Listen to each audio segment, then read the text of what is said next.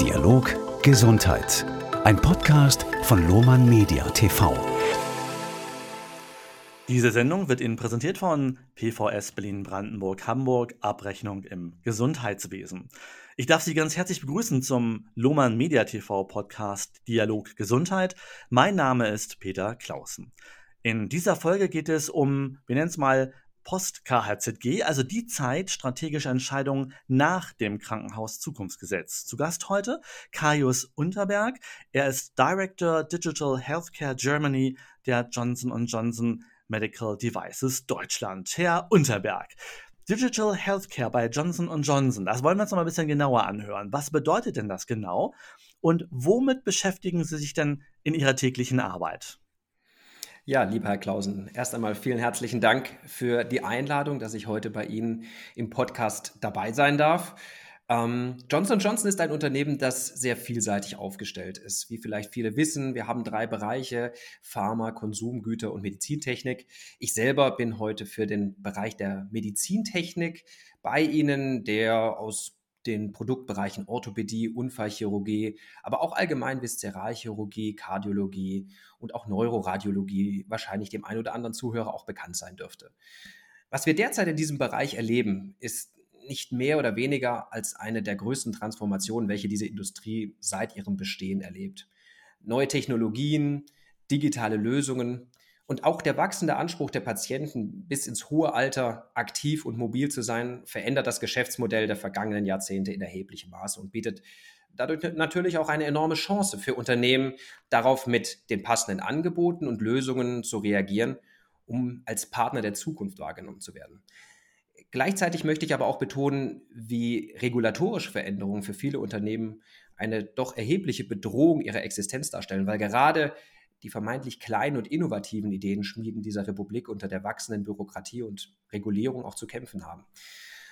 Sozusagen als Digital Healthcare Director für Deutschland beschäftige ich mich da tagtäglich damit, wie wir als Unternehmen nicht nur auf diese Entwicklungen reagieren können, sondern vor allen Dingen auch, wie wir sie aktiv mitgestalten können. Zum Beispiel durch ein völlig neues Produktportfolio, das nicht nur mehr einzig und allein aus Implantaten, Instrumenten und Verbrauchsartikeln besteht, sondern sich inhaltlich um diese Produkte herumfügt und moderne digitale Technologien, aber auch Beratungsleistungen helfen, den Kliniken diesen Wandel aktiv mitzugestalten. Und unser vor allen Dingen wichtigstes Ziel zu erreichen, den Patienten in den Mittelpunkt dieser Behandlung zu stellen. Das KZG ist, Sie hatten es bereits angesprochen, hier für uns ein nicht zu unterschätzender Katalysator gewesen. Nicht nur, weil jetzt die Kliniken eine verstärkte Nachfrage nach genau solchen Lösungen haben, sondern weil diese auch deutlich mehr in das Bewusstsein der Kliniken gelangt sind und digital nicht nur mehr als notwendiges Übel, sondern vielmehr als ein Hebel für modernes und fortschrittliches Arbeiten angesehen wird. Mhm. Sie haben es ja schon gesagt, also im Gesundheitswesen war die Digitalisierung ja noch eher ein, ein Stiefkind. Durch das KHZG haben wir ja einen, einen relativ großen Schub jetzt gemacht. Was erwarten Sie denn jetzt für die Zukunft? Wo wird denn jetzt die Reise hingehen? Und welche Lösungen sehen Sie hm, in der Zukunft als unabdingbar für, und das ist ja immer, immer wichtiger, für eine moderne und aber auch patientenzentrierte Versorgung an? Und was wird Ihrer Meinung nach dann wieder vom Markt verschwinden? Denn wie Sie es auch gerade eingangs gesagt haben, die Prozesse werden ja immer mehr weg von der Institution, vom Produkt am Patienten gedacht. Das ist ja, glaube ich, der oder einer der zentralen Punkte künftig. Das, das, sehe ich absolut genauso. Also grundsätzlich muss man, glaube ich, erst einmal festhalten, dass das Krankenhaus-Zukunftsgesetz ähm, den Weg in die richtige Richtung gezeigt und auch geöffnet hat.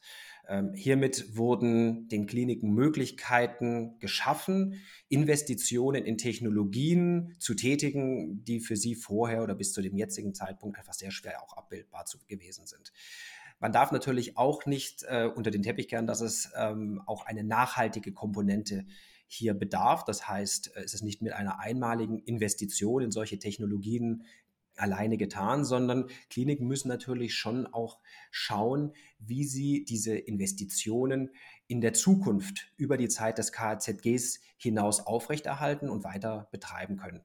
Äh, hier werden Lizenzgebühren, Service- und Wartungsgebühren fällig. All das muss in einem sehr detaillierten Plan beschrieben werden. Hier unterstützen wir als Unternehmen auch sehr gerne, wie so etwas ähm, gemeinsam gestaltet werden kann damit die Kliniken, und das ist, denke ich, der Punkt, der dann auch über längere Zeit ähm, bestehen bleiben wird, damit die Kliniken mit dem Patienten in eine andere Art der Kommunikation einsteigen können. Der Patient erwartet heute viel mehr in den Behandlungspfad mit einbezogen zu werden. Er möchte sich im Vorfeld informieren können. Er möchte über die einzelnen Behandlungsschritte aufgeklärt werden.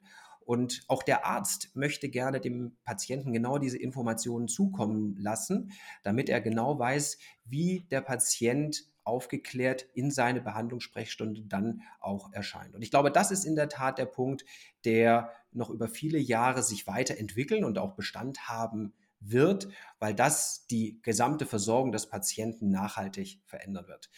Wenn Sie mich jetzt fragen, was vielleicht ähm, in den nächsten Jahren gar nicht mehr so groß an Bedeutung gewinnen wird, so will ich diese Frage, ich, ich, will sie gar nicht so detailliert beantworten oder so genau beantworten können, weil ich denke, wir sind auch bei vielen Dingen heute noch in der, in der Erprobung. Wir, wir, wir testen viele Dinge aus.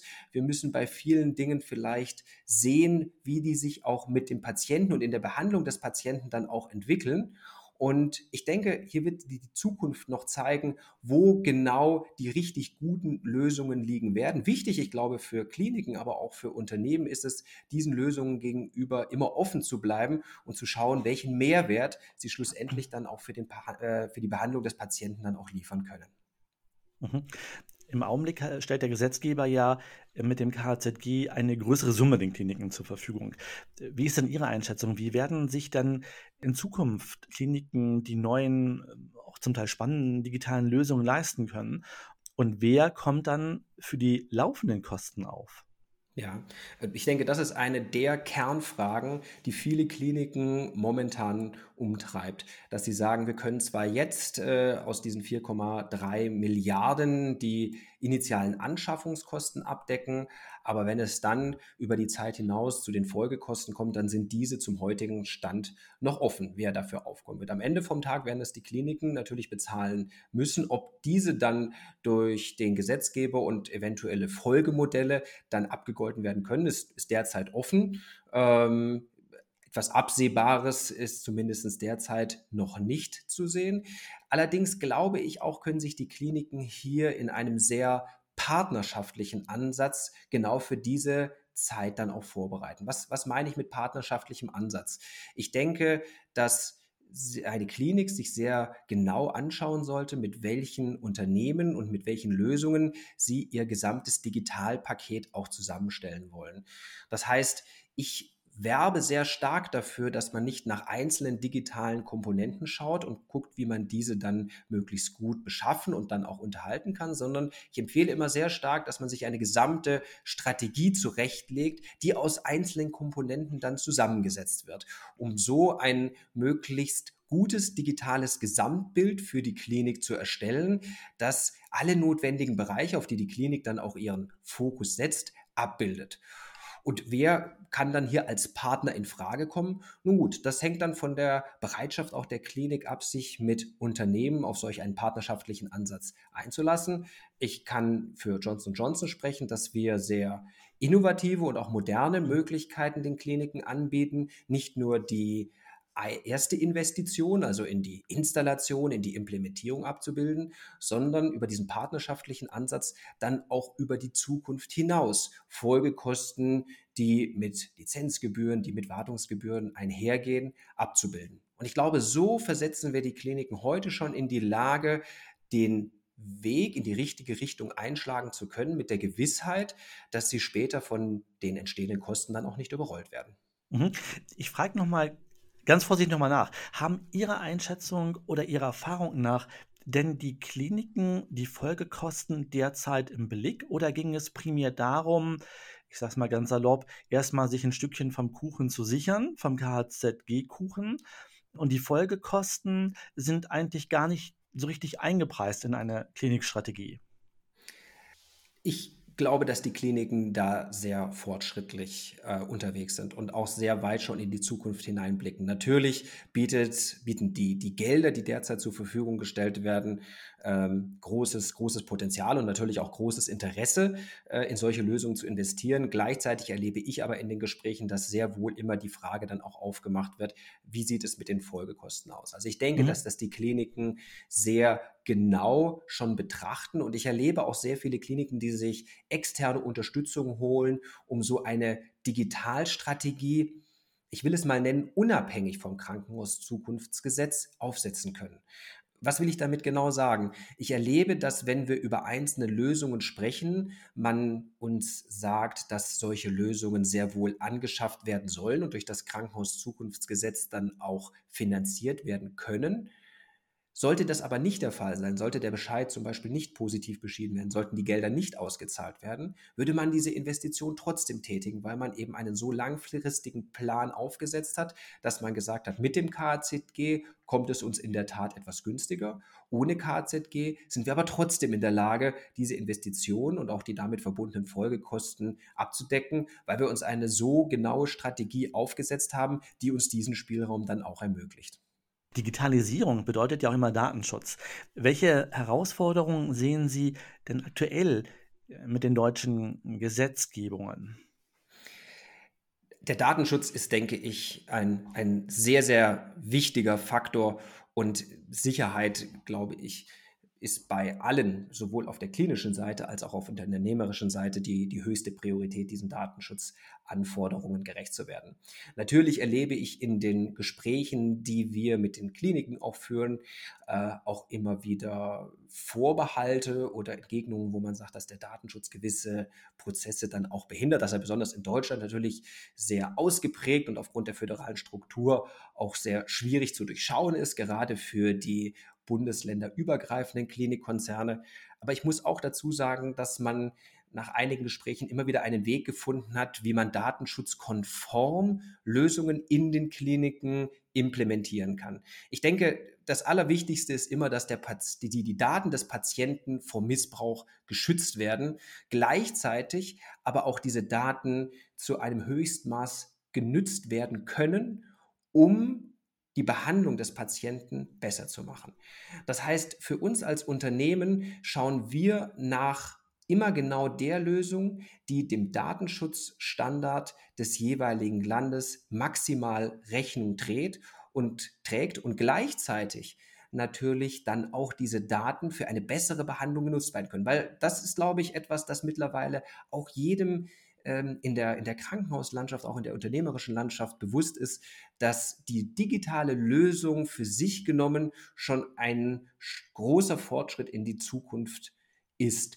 Wenn wir aber an die Daten denken, die im Zuge dessen erhoben werden können, die ich dann in aggregierter, in zusammengefasster Form dann auch nutzen kann, um zukünftige Entscheidungen herbeizuführen oder zukünftige Entscheidungen dann auch zu unterstützen, dann steht doch hier ein deutlich größeres Potenzial im Vordergrund, was aber natürlich dann mit entsprechenden Herausforderungen in Bezug auf den Datenschutz einhergeht, die es zu adressieren gilt. Das Ganze muss datenschutzkonform passieren und dann ist es, glaube ich, eine Win-Win-Situation für beide Seiten. Einmal für die Sicherheit der Daten des Patienten und auf der anderen Seite für den, das behandelnde Team, für den Arzt, der die Entscheidung auf noch bessere Entscheidungsgrundlage stellen kann. Sie haben äh, schon ein wesentliches Stichwort für mich jetzt genannt, Zukunft. Wir schauen am Ende des Podcasts ja auch immer gerne so ein paar, paar Jahre ähm, in, die, in die Zukunft. Da darf das Thema Nachhaltigkeit natürlich nicht fehlen. Das Thema Umweltschutz und CO2-Reduzierung wird ja immer wichtiger in allen Bereichen des Lebens, so auch natürlich im Bereich der Gesundheitswirtschaft. Wie sieht denn Johnson Johnson das Thema und welche Möglichkeiten bieten Sie in diesem Bereich an? Ja, Herr Klausen, ich glaube, da sprechen Sie den wichtigsten Punkt überhaupt an, der uns von Seiten der Kliniken auch immer häufiger nicht entgegengebracht wird, sondern wo wir aktiv angesprochen werden, wie wir das Thema Nachhaltigkeit gemeinsam lösen können. Mhm. Ähm, Für Johnson Johnson kann ich sagen, dass wir bereits heute, zum Beispiel an unserem Standort in Norderstedt, zu 100 Prozent CO2-neutral sind. Das ist für uns ein, ein ganz wichtiger Punkt. Wir wollen über die nächsten Jahrzehnte die, den gesamten CO2-Ausstoß aller unserer Standorte in der Welt CO2-neutral bekommen, weil, und ich glaube, das ist eine wichtige Information, die Gesundheitswirtschaft, das Gesundheitswesen für sich stellt 4,4 Prozent aller CO2-Emissionen der Welt dar. Das ist eine erhebliche Zahl, weil wenn man es in Länder umrechnet, wären wir das fünftstärkst emittierende CO2-Land überhaupt. Und ich glaube, das muss sehr, sehr genau angeschaut werden. Ich möchte noch eine zweite Zahl nennen, weil das betrifft direkt den Bereich, für den wir dann auch verantwortlich sind. 30 Prozent des gesamten Mülls einer Klinik entstammen aus dem Operationssaal. Also genau aus dem Bereich, in dem wir maßgeblich unterwegs sind. Und hier möchten wir konkrete Lösungsansätze den Kliniken bieten, wo wir sagen, Teil dieses Mülls enthält wichtige Komponenten, enthält wichtige Ressourcen, Materialien, die nicht in den normalen OP-Müll gelangen sollten, sondern die separiert werden sollen, damit sie in den Produktionszyklus wieder zurückgebracht, zurückgeführt werden können. Und hier gehen wir auch einen sehr partnerschaftlichen Ansatz ähm, ein mit der Firma Resourcify aus, aus Hamburg, die für uns spezielle Möglichkeiten schafft, damit die Kliniken nach erfolgter Operation die Geräte vom restlichen Müll separieren können. Ähm, die Firma Resourcify sammelt diese Geräte dann ein, zerlegt sie und führt die einzelnen Komponenten wieder in den Produktionskreislauf zurück. So ein Projekt haben wir jetzt zum Beispiel kürzlich mit den Asklepios-Kliniken hier in Hamburg begonnen und erfahren damit einen sehr, sehr großen Zuspruch, weil jeder, der einer solchen Operation mal beigewohnt hat und gesehen hat, welche Berge an Müll dabei entstehen können, der kann einschätzen, welch großes Potenzial in der Zurückführung der einzelnen Komponenten in den Produktionskreislauf, welch großes Potenzial dem, dem inne liegt. Und hier wollen wir gerne vorangehen. Hier schauen wir immer genauer noch hin, welche zusätzlichen Instrumente, welche zusätzlichen Implantate wir über das, was wir heute schon machen, wieder zurücknehmen können, um da zu beitragen zu können, dass wir eine nachhaltigere Beziehung dann auch mit unseren Kunden eingehen können. Ein schönes Schlusswort. Vielen Dank Ihnen, Herr Unterberg. Und Ihnen, liebe Hörerinnen und Hörer, Dank für Ihre Aufmerksamkeit. Nutzen Sie auch gern die Kommentarfunktion. Herr Unterberg steht Ihnen hier immer für Rückfragen bereit. Und ich freue mich auf Ihre Beiträge und verabschiede mich bis zur nächsten Sendung auf Nummer Media TV. Peter Clausen.